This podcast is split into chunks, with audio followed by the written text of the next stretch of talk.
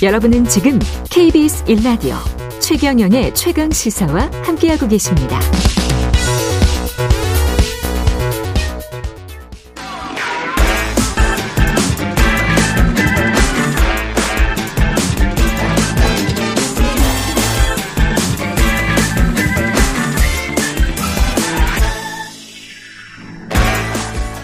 네, 한 번 더 뉴스 코너입니다. 오늘은 정원장 작가와 함께합니다. 안녕하세요. 네, 안녕하세요. 전 뵙겠습니다. 네, 전 뵙겠습니다. 잘 부탁드립니다. 일단 주말에 어, 토요일 날 선생님들이 교사들이 네. 큰 장외 집회를 했더라고요. 여기 서희초 사건에 대한 후속 움직임이죠. 예, 바로 근처에서 있었습니다. 토요일 26일이었죠. 국회 앞에서 검은 옷차림을 한 교사들이 6차 집회를 가졌는데요. 이 현장의 목소리를 제대로 교육부는 반영하라 이런 목소리를 높였습니다. 집회 참가자들은 이 교사는 교육을, 국회는 법 개정을 9월 4일까지라며 이렇게 시간을 딱 정했는데요. 네. 9월 4일이 그 서희초 교사의 49제 날입니다. 아, 벌써 49제가 예, 그러니까 좀 의미를 부여하고 있겠죠. 다음 주 월요일. 네, 그래서 그 요구의 좀 핵심 사항을 보게 되면 일단은 이 억울한 교사 죽음의 진상 규명을 요청을 했고요. 다음 달 4일까지 가장 지금 큰 쟁점이죠. 아동 학대 관련 법을 개정하라라고 이렇게 시한을 정했고요. 그리고 뭐 이렇게 교권 침해 시 학생들과 이렇게 분리할 수 있도록 뭐 이런 요구들을 지금 하고 있습니다. 그러니까 이게 교육부에서 그때 대책을 내놓긴 했거든요. 네네. 근데 그걸로는 부족하다. 이게 이제 교사들의 목- 목소리라는 거죠. 네, 그렇죠. 그러니까 지금 회의는 계속 하고 있는데 이렇게 쟁점이 발생했을 때 음. 누구의 책임인지 소재도 불분명하고 이게 민원인지 부탁인지 뭐 여러 가지로 좀 복잡하다 이런 이야기들이 좀 나오고 있고요. 결론적으로 이 교육부에서는 현장 전문가인 교사 교사들의 목소리를 좀 반영하라 이런 목소리를 계속 높이고 있는 겁니다. 또 이렇게 유명을 달리한 서희초 교사의 49제에 맞춰서 그때 이제 연가 투쟁이나 어떤 공교육 없는 날 해서 네. 또 대규모 장애 집회를 예고를 했는데 여기에 지금 현재 교육부가 제동을 걸고 있는 상황이고요. 9월 4일 다음 주 월요일 공교육 없는 날을 한다는 것은 9월 4일이 뭐 다음 주 휴일이 아니기 때문에 네네. 원래는 수업이 있는 날이잖아요. 예, 공교육 멈춤의 날 이렇게 정하고 그날 선생님들이 전부 다 뭐 연가를 내고 뭐 집회에 나온다 뭐 이런 계획인 건가요? 네, 그렇습니다. 근데 그 바로 어제였죠. 거죠.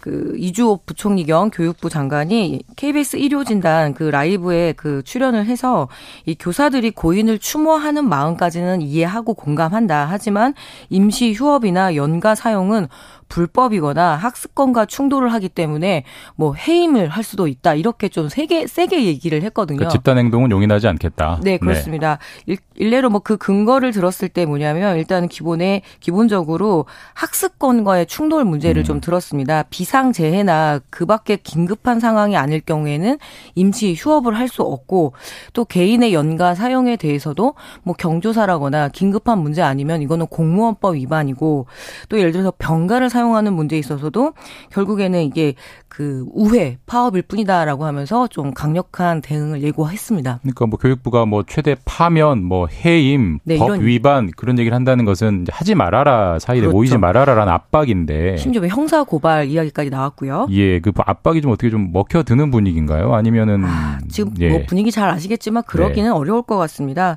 징계가 무섭다고 지금 뭐 멈추거나 물러날 수 있는 그런 분위기는 아니고요. 벌써 6차 집회까지 이런 평교사들, 그러니까 어떤 그 집단에 소속돼 있지 않은 예. 그 교사들까지 쏟아져 나오고 있으니까요. 그래서 교육부가 이 서희초 교사 사망 사건 이후에 이 보여준 대책들이 어, 학교 현장의 어떤 교권 침해나 그리고 학생들의 학습권 보장 이런 거 해결책으로는 매우 미진하다라고 판단을 하고 있는 것 같고 요. 게다가 여기에다가 어떤 그런 공무원법이나 이런 규정들을 들이대면서 해임, 뭐 형사고발 이런 이야기까지 나오니까 오히려 더 분노에 이렇게 불을 지피고 있는 형상 아닌가 싶어요. 결국에는 가장 근본적인 대책이고 빠른 해결책은 그 교사의 어떤 그 사망에 대한 진상 규명이 명명백백하게 밝혀져야 될 것 같고 또 현장의 어떤 그 학습, 그러니까 교육 주체들인 교사들 그리고 학생들, 학부모들의 의견들을 잘 반영해서 네. 조금 더 재빠르고 근본적인 대책을 하는 것. 그러니까 우회 파업하지 말라고 하는데 우회 대책을 세우지 않는 것. 이것이 방법 아닐까 싶네요. 근데 어쨌든 뭐 현실적으로 9월 4일이면 일주일 남았는데 네. 정부 일주일 안에 그 이 교사들의 요구를 뭐 일부라도 수용한 네. 대책이 시간적으로 나올 수 있을지는 약간 좀 우려되는 측면은 있네요. 네, 그렇습니다. 예. 그리고 이제 다음 문제는 오염수 방류. 앞, 저희가 앞에서 계속 다뤘는데 네. 어, 이번엔 중국 움직임을 좀 봐볼게요. 중국이 분위기가 뭐 우리보다 훨씬 비판적인 것 같아요. 네, 뭐 후쿠시마 원자력 오염수 결국 방류가 됐고요. 이 회양 방류에 따른 중국 내 반일 감정이 매우 고조되고 있습니다. 일례로 이 중국의 일본 단체 여행 예약 취소 현상이 벌어지고 있는데요. 국경일을 맞이해서 단체 여행 관광이나 이렇게 일본 여행을 갈 계획들이 좀 많았었나 봐요. 네. 근데 지금 분위기에서 중국에서 일본 여행을 간다? 좀 중국 사회에서 용납하기 어려운 분위기인 것 같고요. 그 정도 분위기예요? 예. 일본 그렇습니다. 여행도 가기 어렵다? 예, 그렇습니다. 네. 게다가 그래서 주중 일본 대사관은 이 돌발 상황에 대비해서 중국 내 자국민 즉 중국에 있는 일본인들에게 외출할 때 불필요하게 큰 소리로 일본어로 말하지 마라. 아, 일본이 티내지 예, 말아라. 예, 혹시라도 어떤 돌출 상황이 벌어질 수도 있으니까요. 아이고, 네. 그리고 일본 대사관을 방문할 때는 주의 깊게 주변을 살펴라라는 이런 그 행동 수칙까지 제기하고 있으니까 상당히 분위기가 좀 중국 내에서 반일 분위 반일 감정의 분위기가 굉장히 고조되고 있는 것 같습니다. 그 사실 이제 그럴 수밖에 없는 게 사실 중국은 일본산 수입 수산물 전체를 네. 수입을 금지했잖아요. 예, 네. 24일 바로 오염수 방류하자마자 이제 그 수입을 전면 중단했는데 이에 따라서 일본 수산업계도 상당히 크게 당황하고 있는 것 같습니다. 왜냐하면 일본 수산물의 최대 수출국이 중국이었고요.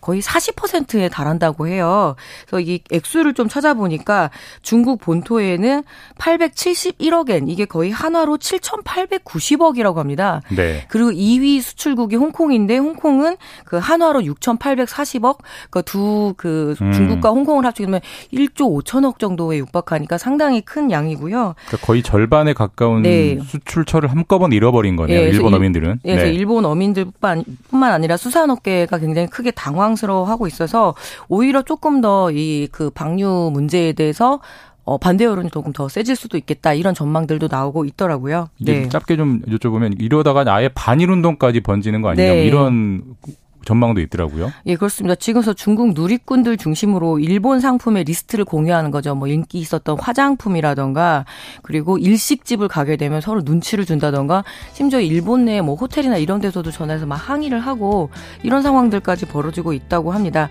네. 게다가 일본의 연립 여당이 공명당의 야마구치 나스 대표가 중국 방문 일정이 있었는데 사실상 오지 마라라고 이렇게 중국에서 거절 의사를 표현을 네. 했기 때문에 향후 정치적 파장들도 좀 살펴 살펴봐야 될 것 같습니다. 네, 지금까지 한 번 더 뉴스 정은정 작가였습니다. 고맙습니다. 네, 감사합니다.